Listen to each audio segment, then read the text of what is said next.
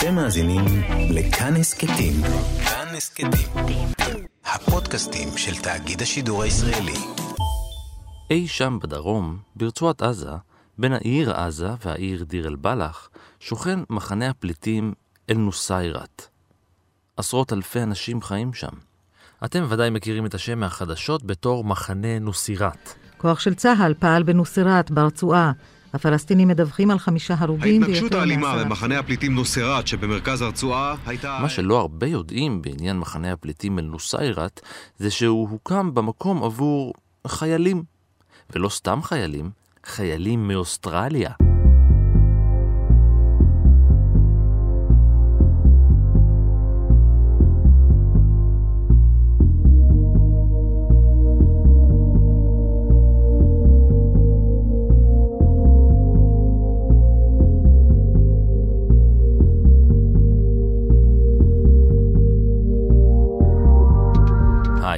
אני רן מנהר ואתם על מנהר הזמן. מדי פרק אנחנו מספרים לכם על מקרה שקרה בעבר מזווית שכנראה עוד לא הכרתם. הפעם אנחנו נכנסים לרצועה רק כדי לצאת ממנה ליוון ובחזרה כדי לספר את סיפורם של הפליטים המקוריים של מחנה הפליטים אל-נוסיירת. אנחנו מתחילים בבאר שבע.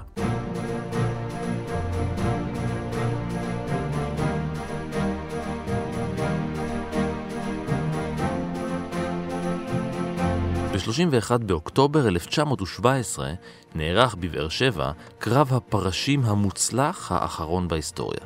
כן, זו הייתה מלחמת העולם הראשונה, וכן, הקרב הזה בבאר שבע הכריע את המערכה על סיני ופלסטינה. מצד אחד, הבריטים במצרים, בפיקודו של הפילד מרשל אדמונד הנרי היינמן אלנבי, מצד שני, הטורקים והגרמנים שחיכו בציפייה דרוכה למתקפה בריטית. רק שהם חיכו לה בעזה. הם היו בטוחים שהבריטים יגיעו לפלסטינה ממצרים דרך סיני על קו החוף. אבל הבריטים הפתיעו אותם והגיחו מהמדבר בבאר שבע.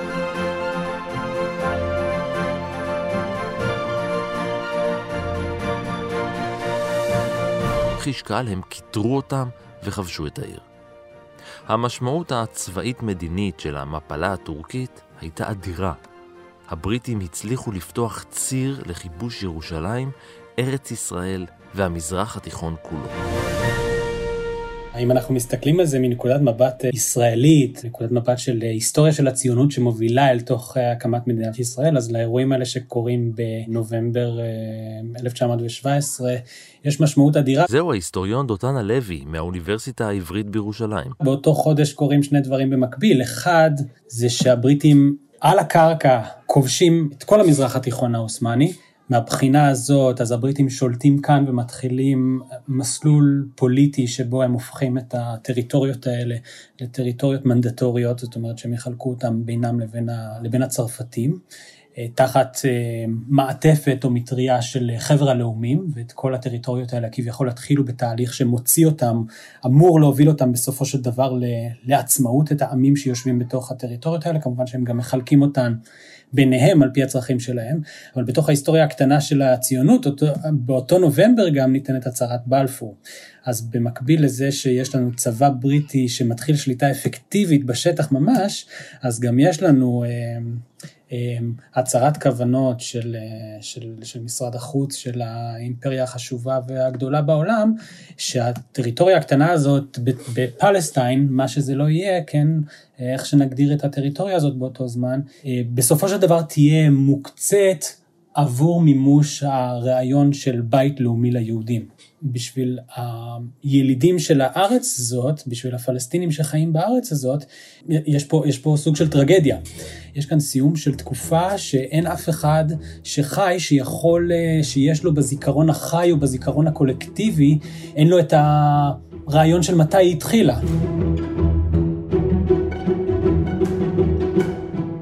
לאחר מלחמת העולם הראשונה קיבלו צרפת ובריטניה סמכות קולוניאלית מחבר הלאומים על שטחים עות'מאנים לשעבר.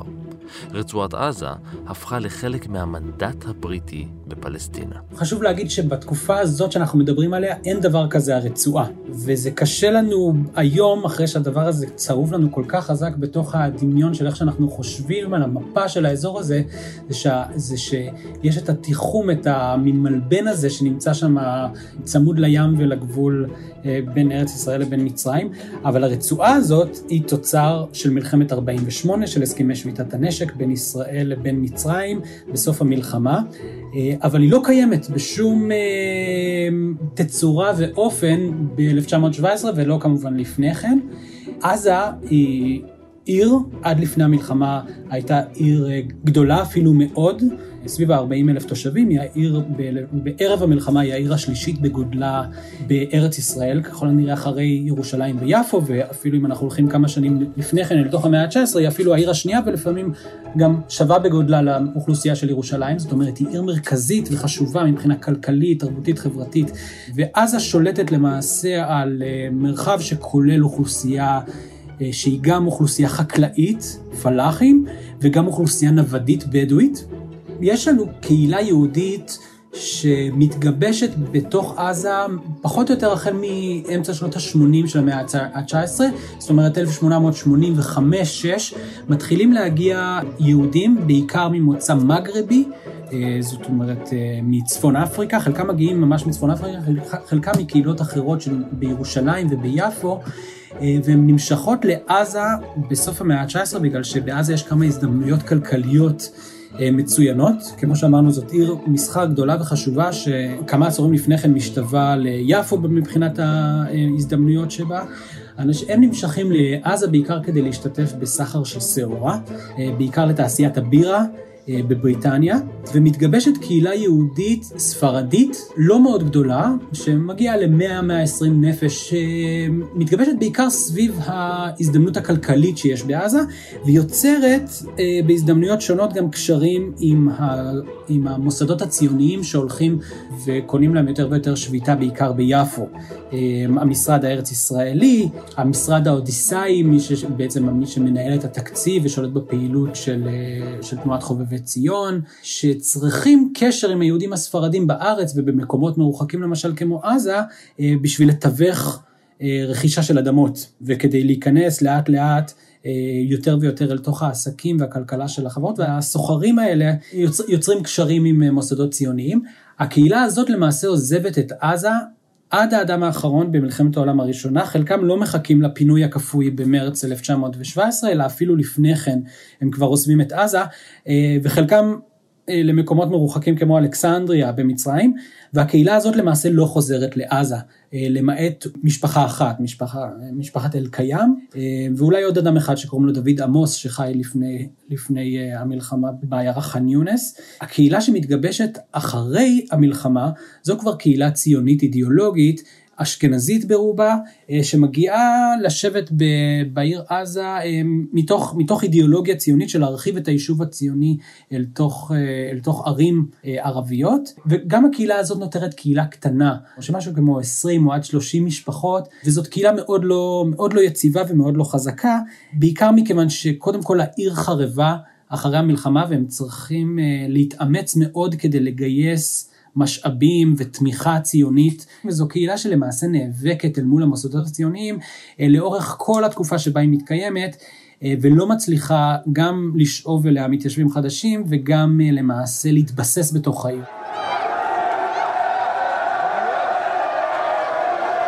במהלך מאורעות תרפ"ט בשנת 1929 חרב הרובע היהודי של עזה והיהודים ברחו מהעיר.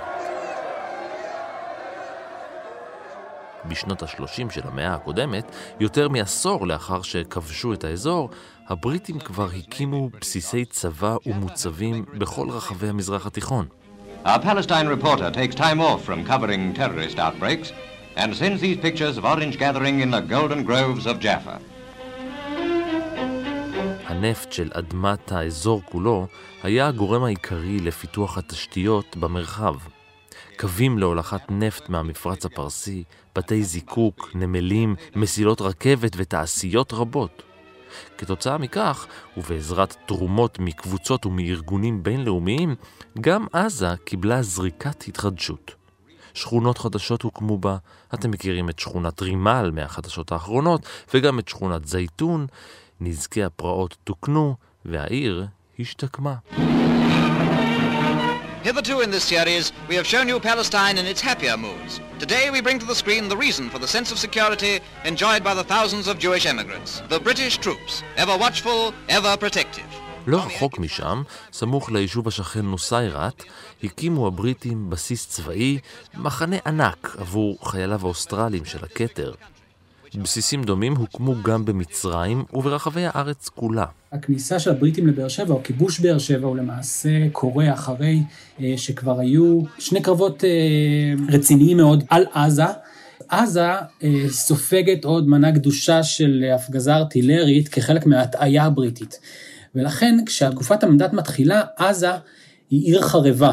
התושבים של עזה עד האחרון פונו על ידי הצבא העות'מאני מהעיר והתפזרו מירושלים ועד אה, חומס וחמה, היום בסוריה, ולכן עם תחילת המנדט הבריטי, עזה היא, היא עיר מוכה וחבולה שהתושבים שלה מפוזרים והם יחזרו אליה אט אט אל תוך אה, שנות ה-20 וה-30 וגם העיר תשתקם רק לאט לאט אל תוך שנות ה-20 וה-30. אז אנחנו מדברים כאן על בירת, בירה של תת מחוז אבל שצריכה אל תוך תקופת המנדט הבריטי לעבור שיקום אה, מאוד רציני כלכלי וגם חברתי.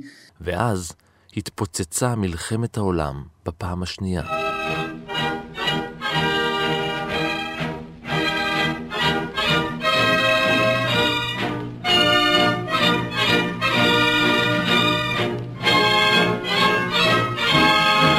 בין שלל הזוועות, הקרבות והכיבושים שנערכו על אדמת אירופה ובמימי האוקיינוסים, המערכה הבלקנית הגדולה של גרמניה הייתה אחת האכזריות. סופה של מלחמת העולם הראשונה היה גם סופן של האימפריה העות'מאנית והאימפריה האוסטרו-הונגרית. אלבניה, מדינה קטנה באירופה, ממש בין יוון ואיטליה, הייתה במשבר. כיוון שחששה להתפרק ולהתחלק בין כל שאר המדינות שסביבה, היא פנתה לממלכה הגדולה באזור, איטליה, כדי שתפרוס עליה את חסותה ותגן עליה. בכיף, אמרה איטליה, וכמה שנים לאחר מכן כבשה אותה בפראות. ב-7 באפריל 1939 חייליו של מוסוליני הפילו את המלך האלבני וסיפחו את המדינה האומללה לאיטליה הפשיסטית.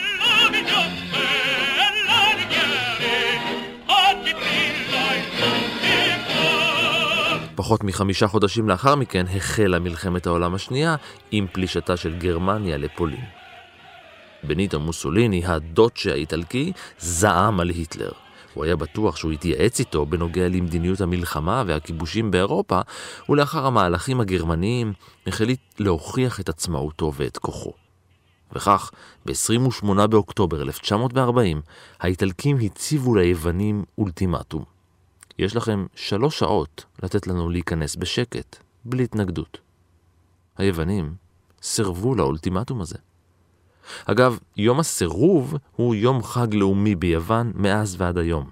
יום הסירוב הזה היה גם היום בו איטליה פלשה ליוון. אבל היוונים לא היו אלבנים, והכוחות הלוחמים שלהם דחקו את האיטלקים של מוסוליני בחזרה אל אלבניה. Athens rejoices in the great victories of her wonderful troops. למעשה מה שאנחנו רואים בדרום ארץ ישראל במלחמת העולם השנייה זה איזשהו מפגש מאוד מאוד מוזר של אה, מורשת עות'מאנית מאוחרת, זאת אומרת מורשת עות'מאנית גם בבלקן וגם של מדינות שלמעשה השתחררו משלטון עות'מאני במלחמת העולם הראשונה וגם בפלסטיין וגם בארץ ישראל העות'מאנית אנחנו מוצאים למעשה מפגש מאוחר של איך האינטרסים האלה מתחברים. These pictures show how all Greeks of whatever age rallied to the country they proudly call their own.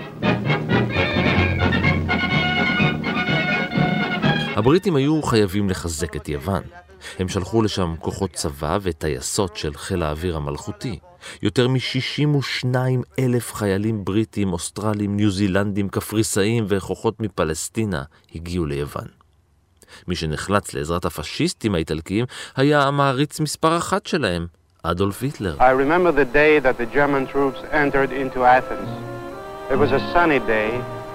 The German troops moved in. It was a silent day for us, a gloomy day. We didn't know what to expect after that, but we knew one thing, that we had lost our freedom. ב-4 בנובמבר 1940, ארבעה ימים לאחר נחיתת הכוחות הבריטים ביוון, הגיעו הנאצים. אחד ממקורות הנפט החשובים ביותר של גרמניה, אם לא החשוב שבהם, היה שדות הנפט של רומניה. היטלר היה משוכנע, ולא בלי שום ביסוס, שחיל האוויר הבריטי שנחת לו ביוון, יתרומם לאוויר ויפציץ את שדות הנפט הרומנים. חוץ מזה, תבוסה איטלקית בבלקן, משמעותה תחילת הסוף של מוסוליני, ואת זה היטלר היה נחוש למנוע. הוא היה חייב את איטליה ומרכז הים התיכון בידיים שלו.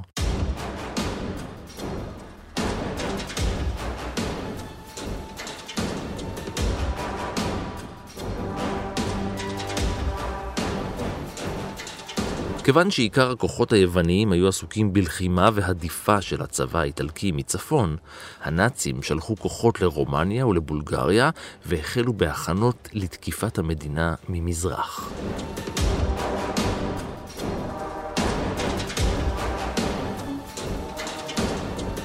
ב-13 בדצמבר 1940, הפיקוד העליון הנאצי הוריד הנחיה לכוחות תחת הקוד מבצע מריטה, כיבוש החוף הצפוני של הים האגאי עד מרץ 41 ותפיסה של יוון.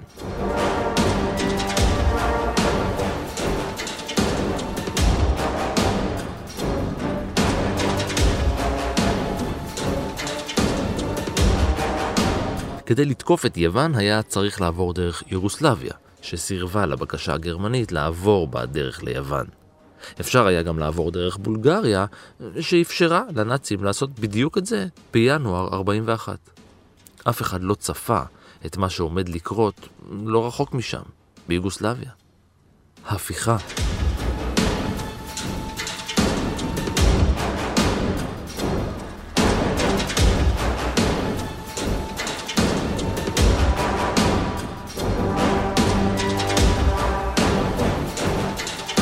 כתוצאה מההפיכה, הנאצים והאיטלקים גם יחד זיהו הזדמנות.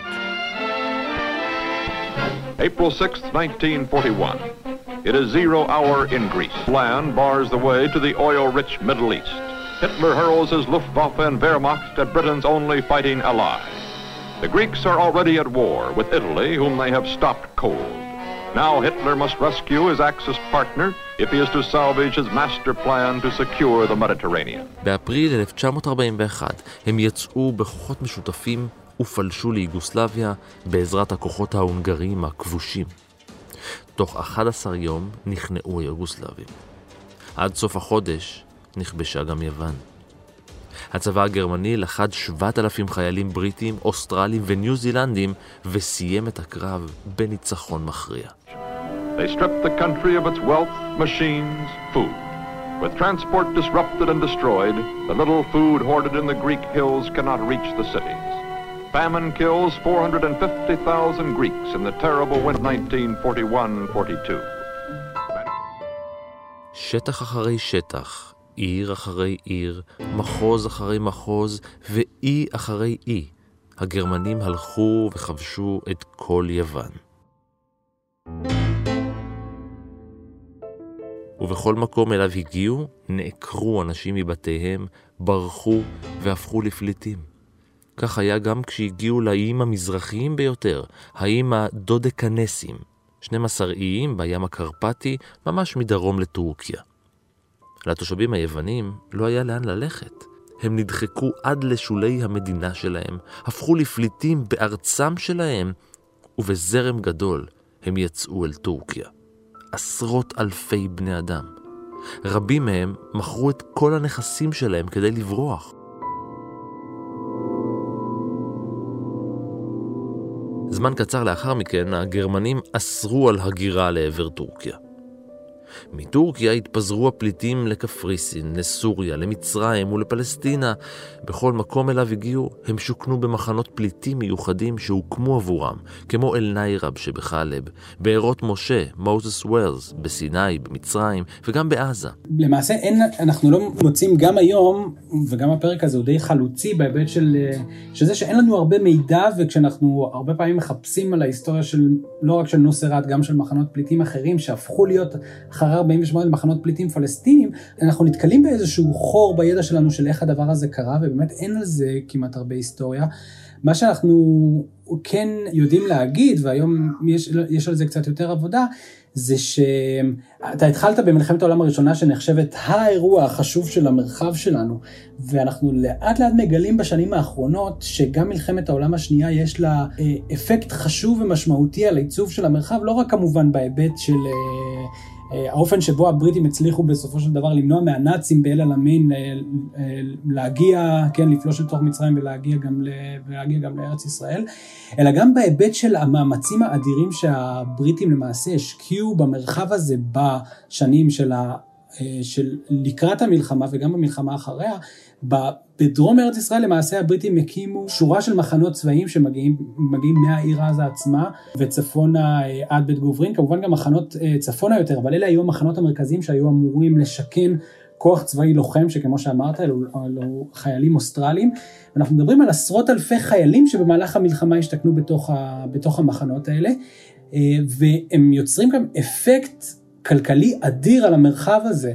אה, והם למעשה משחררים אותו מאיזושהי מרג'ינליות שהייתה לו בשנות ה-20 וה-30 אחרי מלחמת העולם הראשונה וה, וההרס שהאזור הזה חווה, למעשה מה שמחלץ את המקום הזה וגם את העיר עזה עצמה מרים מבחינה כלכלית ומבחינה פוליטית, אה, זה זה, זה התשתית הצבאית האדירה הזאת שהבריטים אה, מייצרים, השורה של המחנות האלה, ונוכחות ממושכת של חיילים גם בעיר עזה עצמה וגם בתוך המחנות האלה, ולמעשה מרחב שלם, או התת מחוז הזה של עזה, למעשה נכנס כולו לתוך אה, תסיסה כלכלית שהיא נשענת על הנוכחות הצבאית הזאת.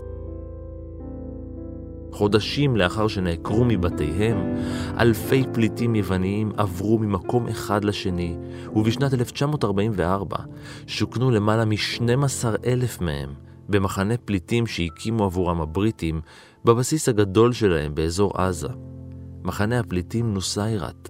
צריך להשלים שנייה את הסיפור ולומר שאחרי בעצם ההתקפה על פרל הרבור, אז הצבא האוסטרלי חוזר בחזרה כדי להגן על אוסטרליה. כי יש עכשיו איום יפני משמעותי על אוסטרליה, אז הצ... המחנות האלה מתפנים, ואז, ובתוך ההקשר הזה למעשה מתחילים לשכן בהם, אה, לשכן בהם פליטים. זאת אומרת, צריך לעשות עם התשתיות הצבאיות האלה איזשהו משהו, ובמסגרת שורה ארוכה של מחנות, כמו שהזכרת, גם במצרים, אז הבריטים למעשה משקנים שם פליטים יווניים. העדויות היחידות שנתקלתי זה מאנשים שמסתכלים על המחנות האלה מבחוץ, ולמעשה המחנות האלה הם מין סוג של, אה, הם, הם סגורים, לפעמים חיילים פולנים שומרים עליהם ולפעמים חיילים בריטים, אבל אנחנו לא, לא, לא, בינתיים אנחנו לא כל כך יודעים מה, מה הלך שם בפנים. אנחנו לא כל כך יודעים, ערן. אני יש לי איזה מחקר מתוכנן על זה אבל הוא בחיתוליו ו... והאמת היא שאני, ש... שאנחנו, ש... שאני לא יודע ו... ואני לא יודע אם יש מישהו שיודע כי זה עוד לא, יש ספרי זיכרונות וכל מיני דברים כאלה אבל זה עוד לא, המחקר הזה עוד לא נעשה, זה עוד לא נכתב בקיצור. כיוון שכל הגברים הבריאים נדרשו להתגייס לצבא יוון ומי שסירב הושם במחנות מעצר, היו שם בעיקר נשים וילדים.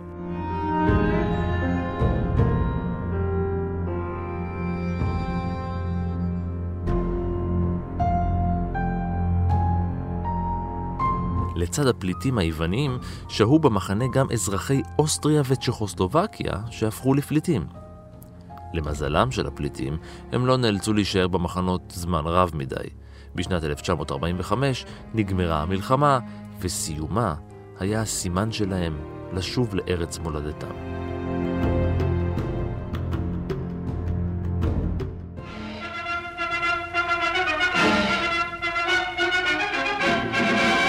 As the German occupation of southern Greece begins to break up under the onslaught of British land forces and local partisans, ships of the Royal Navy and destroyers of the Greek Navy head shoreward through the waters of the Aegean. They carry large forces of troops to put an end to another chapter of Nazi tyranny and oppression.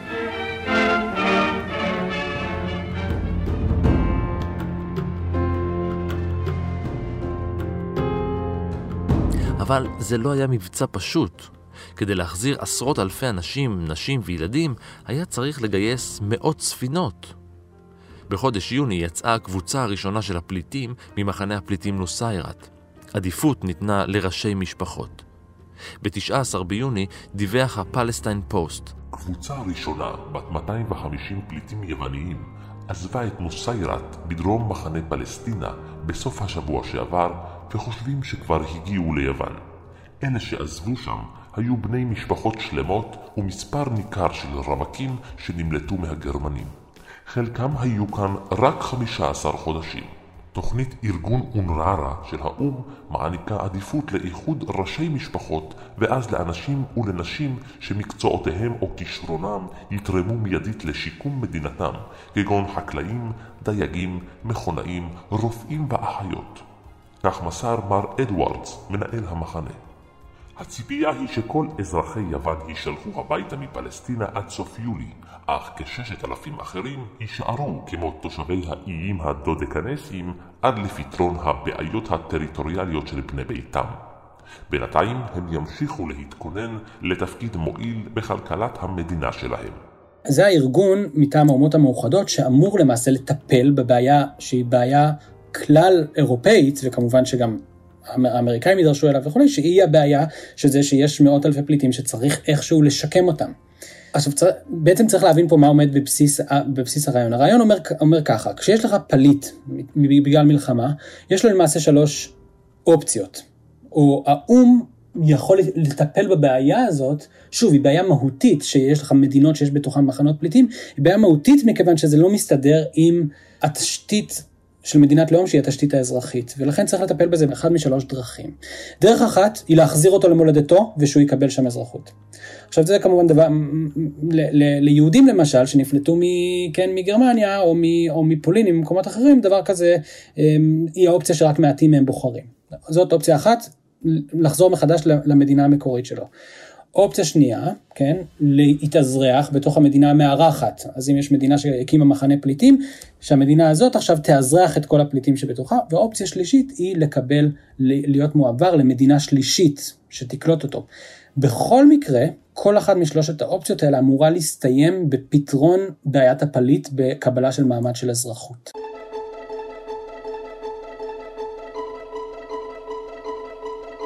אחרי חודש עלו 1,600 פליטים יווניים על הספינה הבריטית מטרוע, שבדיוק פרקה אל חופי חיפה כ-1,200 ניצולי שואה מאירופה. באוגוסט הגיעו פליטים חדשים. כמעט 100 מגולי מאוריציוס ביקשו לחזור לאירופה, ובדרך לשם הם עצרו לנפוש קצת במחנה הפליטים נוסיירת. מאוריציוס היה אחד מהאיים תחת שליטה בריטית, שהבריטים עשו במאוריציוס כל מיני דברים, בין היתר שכנו שם גם פליטים, אבל הם גם שלחו לשם אה, אה, אנשים שהוגלו מסיבות פוליטיות וכולי, והבריטים עושים שורה של איים, הרבה דברים, לא רק במאוריציוס, גם במדגסקר ובסיישל ובהרבה מאוד מקומות, זאת אומרת, איים כיחידה פוליטית היא אבן מאוד מאוד חשובה בתוך האופן שבו האימפריה הבריטית מנהלת את הפוליטיקה שלה.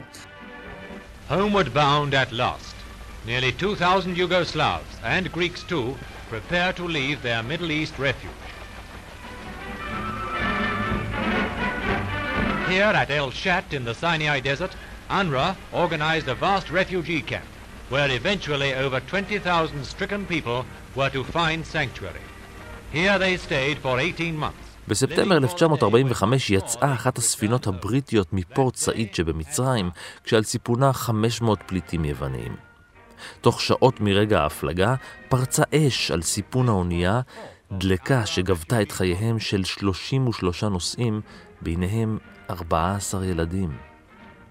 אחת העדויות מספרת על סירת הצלה מלאה בילדים שהתהפכה וכל הילדים בה טבעו.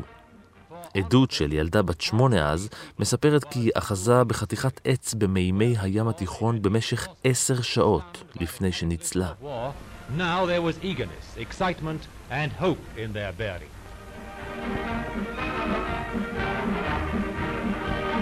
עקורי המלחמה וקורבנות הפליטים מונצחים ברחבי האיים היווניים באנדרטאות רבות. הפליטים היווניים האחרונים הוחזרו, זעקו הכותרות בספטמבר 45, אחרון הפליטים היווניים עזב את הארץ לעבר סיני וסואץ. חמש רכבות מיוחדות הסיעו כמעט 4,000 איש, יוונים, אוסטרים וצ'כוסלובקים.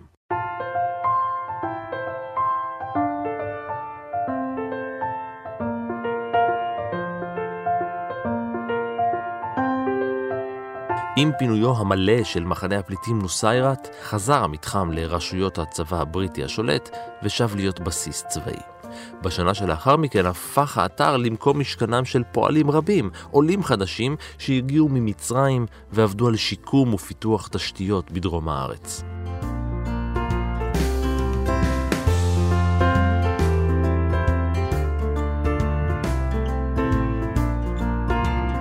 אבל האידיליה הבריטית נגמרה אחרי שנה. Arabs advancing on the center of Jerusalem at the beginning of a three-day strike and an orgy of wrecking, looting and bloodshed.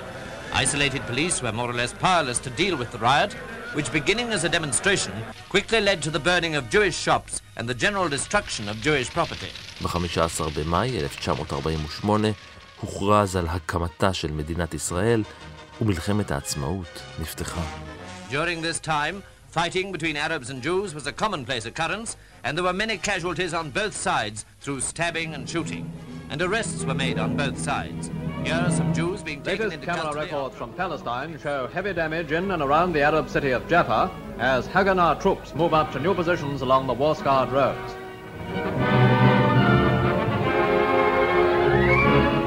Jaffa itself has become an almost deserted city, most of the 70,000 inhabitants having left when the state of Israel was proclaimed.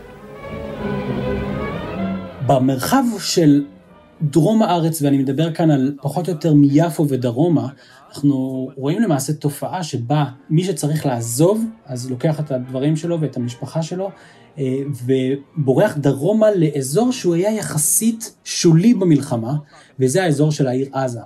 האזור של עזה, בניגוד לכל הערים המרכזיות של הארץ, עזה היא עיר מרכזית שלא נלחמים בה. לא נלחמים בה מכיוון שהיא לאורך תקופת המנדט היא יחסית עיר שולית. כבר הזכרנו קודם שהקהילה היהודית עוזבת את עזה עוד ב-29, והיא עיר למעשה שהיא עיר ערבית ומתפתחת כעיר ערבית, וגם האזור של עזה למעשה עד שנות ה-40 הוא לא כל כך על הרדאר הציוני. אבל גם ה mindset הציוני הוא mindset של התיישבות שהוא הולך הרבה יותר לנגב או למרחב שהוא מרחב נוודי, המרחב המדברי יותר, שנמצא ממזרח ומדרום לעזה, אבל המרחב עצמו מסביב לעזה הוא לא מרחב ש... מדינה, ש, שהיישוב היהודי ואחר כך תוך כדי המלחמה שמוקם צה"ל ואז המדינה שמוכרזת היא לא תילחם עליו היא באמת בוחרת לא להילחם עליו ומהסיבה הזאת גם המרחב הזה למעשה סופח אליו עוד ועוד פליטים מוצאים למעשה במרחב הזה מקלט המרחב הזה גם צריך לומר החל ממאי אה, 1948 הוא כבר נכבש כמעט כולו על ידי הצבא המצרי.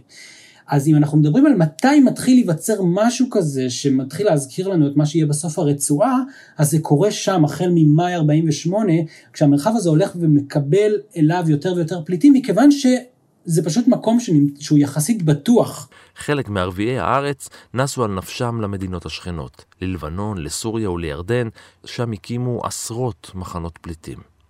חלק אחר נס למקומות אחרים ונטושים ברחבי הארץ, שם הקים עוד עשרות מחנות עקורים, שהפכו ברבות השנים לערים של ממש. כמעט עשרים אלף איש מבאר שבע, מרחבי הנגב ואפילו מחיפה נסו אל הבסיס הבריטי שנעזב על יד עזה. מחננו סיירת שוב הפך למחנה פליטים. וכך הוא נותר עד היום. הריכוז הזה של פליטים, משהו כמו 200 עד 250 אלף פליטים שנפלטים במהלך המלחמה וגם, ו, וימשיכו להיפלט קצת אחריה, מתרכז אל תוך המרחב הזה שילך ויעשה לרצועת עזה, ושם האדמיניסטרציה המצרית תתחיל לארגן את הזרם הזה של הפליטים אל תוך מחנות, וחלק מהמחנות האלה הם מחנות שהם ready made, הם למעשה נמצאים שם כבר בשטח, אחד מהם זה המחנה הצבאי לשעבר הבריטי, שאחר כך הפך למחנה פליטים יווני, מחנה נוסרת, וגם, ובמחנה נוסף, שהיה מחנה בריטי שקוראים לו מחנה אל-בורייג', ושניהם למעשה יהפכו להיות, כן, ממחנה צבאי בריטי למחנה פליטים, של פליטים במלחמת העולם השנייה באירופה, ויהפכו להיות מחנה פליטים פלסטיני. אונרווה כמו שאנחנו מכירים אותו, היום, הארגון שאנחנו מכירים היום, הוא ארגון שמוקם אה, בסוף שנת 49, כששיחות השלום בין ישראל למדינות ערב, ש, שבעצם השיחות האלה נקלעות למבוי סתום, ובעיית הפליטים הפלסטינים אין, אין לה מוצא, ואת, ואת אונרווה מקימים כדי לטפל באופן בלעדי בבעיית הפליטים הפלסטינים. עכשיו, הסיבה שהדבר הזה נקשר לשאלה של הפליטים של מלחמת העולם השנייה באירופה, היא מכיוון שהסדר העולמי החדש אחרי מלחמת העולם השנייה אמ, הוא, הוא מתבסס, וזה הבסיס של ארגון האומות המאוחדות, מתבסס על מדינות לאום שבהם יחידת הבסיס שקובעת את מהותה של מדינת הלאום היא האזרח. וזכויות בתוך המערכת של האומות המאוחדות ניתנות מתוקף אזרחותו של בן אדם ושייכותו למדינת לאום מסוימת. כמובן שזה לא מתחיל, הקונספט הזה לא מתחיל בסוף מלחמת העולם השנייה, אבל הוא מקבל בוסט אדיר בסוף מלחמת העולם השנייה, גם מכיוון שבשנים האלה יותר ויותר מדינות לאום יצאו לעצמאות, משתחררות משלטון קולוניאלי ואימפריאלי, אבל גם מכיוון שיש את ההופכי לרעיון של אזרח והוא הפליט. ואירופה צריכה להתמודד עם הבעיה הזאת של מה עושים עם מאות אלפי אנשים שנעשו לאנשים חסרי מדינה וחסרי אזרחות. אמ, ובתוך ההקשר הזה האו"ם מקים למשל את נציבות האו"ם לפליטים שאמורה לטפל בבעיה הזאת ולמעשה לפתור את, מצ... את מצב הלימבו שבו יש אנשים שלא שייכים למדינה מסוימת ואין גוף בעולם, אין, אין, אין, אין להם standing אה, כבעלי זכויות, אז אין גוף שיקנה להם זכויות. מצרים תמשיך לשלוט על עזה אה, כאזור כיבוש צבאי, אבל לא תספח את רצועת עזה אל תוך המדינה המצרית, ולכן למעשה כל מי שנמצא ברצועת עזה הוא חסר מדינה, או הוא stateless. זאת אומרת, הוא נמצא במעמד של לימבו בין, בין כל המצבים. שוב, אם בלבנון, כן, זה, אומנם האנשים האלה הם פליטים, אבל הם פליטים שנמצאים בתוך מדינה ריבונית שיש בה, כן, יכול להיות בה מעמד אזרחי, בירדן האנשים האלה, כן, סופחו והוזרחו, עזה היא למעשה לא שייכת לאף מדינה, כי גם המצרים בעצמם אומרים, אנחנו מחזיקים את עזה, כן, תחת אדמיניסטרציה צבאית, אבל אנחנו מחזיקים אותה כדי שהיא תהיה מעין פלסטין קטנה. היא בעצם השריד האחרון, השארית האחרונה של מה שנשאר מפלסטין ההיסטורית.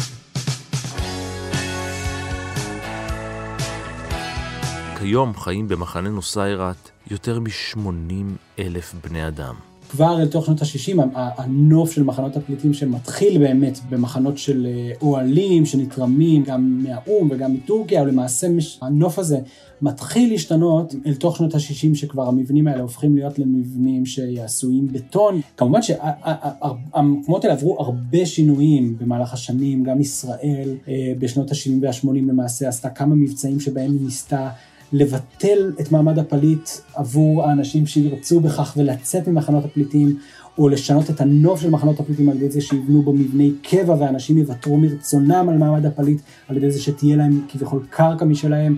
אז מחנות הפליטים באופן כללי עברו הרבה מאוד שינויים מרחביים ושינויים באופי של האנשים שיושבים בהם. עדיין ההבדלים האלה נשמרים בתוך רצועת עזה, זאת אומרת מי שהוא פליט, התודעה שלו, התודעה החברתית שלו, בתוך הזיכרון הקולקטיבי שלו, הוא למעשה, הוא לא עזתי מעזה, הוא בא מהמקום ש, שממנו, שממנו הוא נפלט.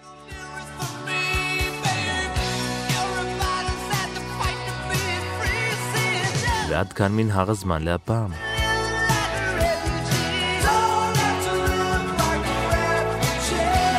תודה לדותנה לוי, תודה גם לאור מנהר שנפלט והיה על ההפקה, ולאייל שינדלר ששוחרר והיה על העריכה. עוד סיפורים מההיסטוריה ופרקים אחרים של מנהר הזמן מחכים לכם כל העת באתר שלנו, באפליקציה כאן, בכל יישומון הסכתים אחר, וגם באפליקציית הרכב של כאן. אתם מוזמנים להמשיך ולעקוב אחריי ברשתות החברתיות, בפייסבוק ובטוויטר, להגיב, להעיר, ובעיקר להתחבר. אני רן מנהר, נשוב וניפגש בפרק הבא.